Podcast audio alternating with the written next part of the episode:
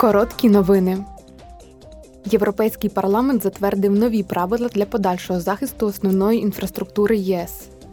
Нові правила гармонізують визначення терміну критична інфраструктура серед країн ЄС. Буде охоплено 11 основних секторів, включно з цифровою інфраструктурою, водопостачанням, продуктами харчування та охороною здоров'я.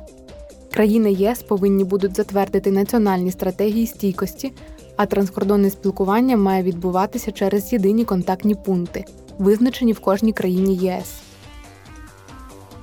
Під час пленарного засідання депутати Європарламенту запитали чеське головування та Єврокомісію щодо гарантування солідарності та розподілу тягаря при управлінні міграцією до Європи.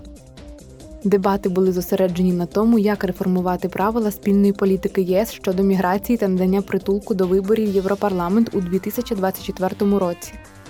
Заступник голови Єврокомісії Маргаріті Схінас сказав: We cannot continue working Ми не можемо продовжувати працювати за принципом подія за подією, криза за кризою, корабель за кораблем. Настав час для сталої, комплексної, цілісної європейської системи надання притулку та міграції. Ми представили комплексний набір пропозицій Пакт ЄС про міграцію та притулок, який є відповіддю на ці виклики. Саме пакт покращить здатність наших країн-членів керувати міграцією за допомогою системи, заснованій на законодавстві ЄС і методі спільноти. method. Два роки тому Єврокомісія запропонувала пакт про міграцію та притулок для покращення процедур надання притулку і забезпечення солідарності та справедливого розподілу відповідальності між країнами ЄС. У Страсбурзі євродепутати підтвердили, що існуючі обмеження для суден ЄС, які ловлять рибу в національних територіальних водах інших країн ЄС, залишаться чинними ще на 10 років.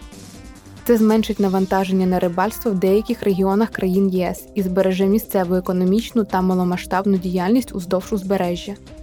Тепер рибалкам доведеться досягти домовленостей на місцевому рівні з урахуванням європейського виміру.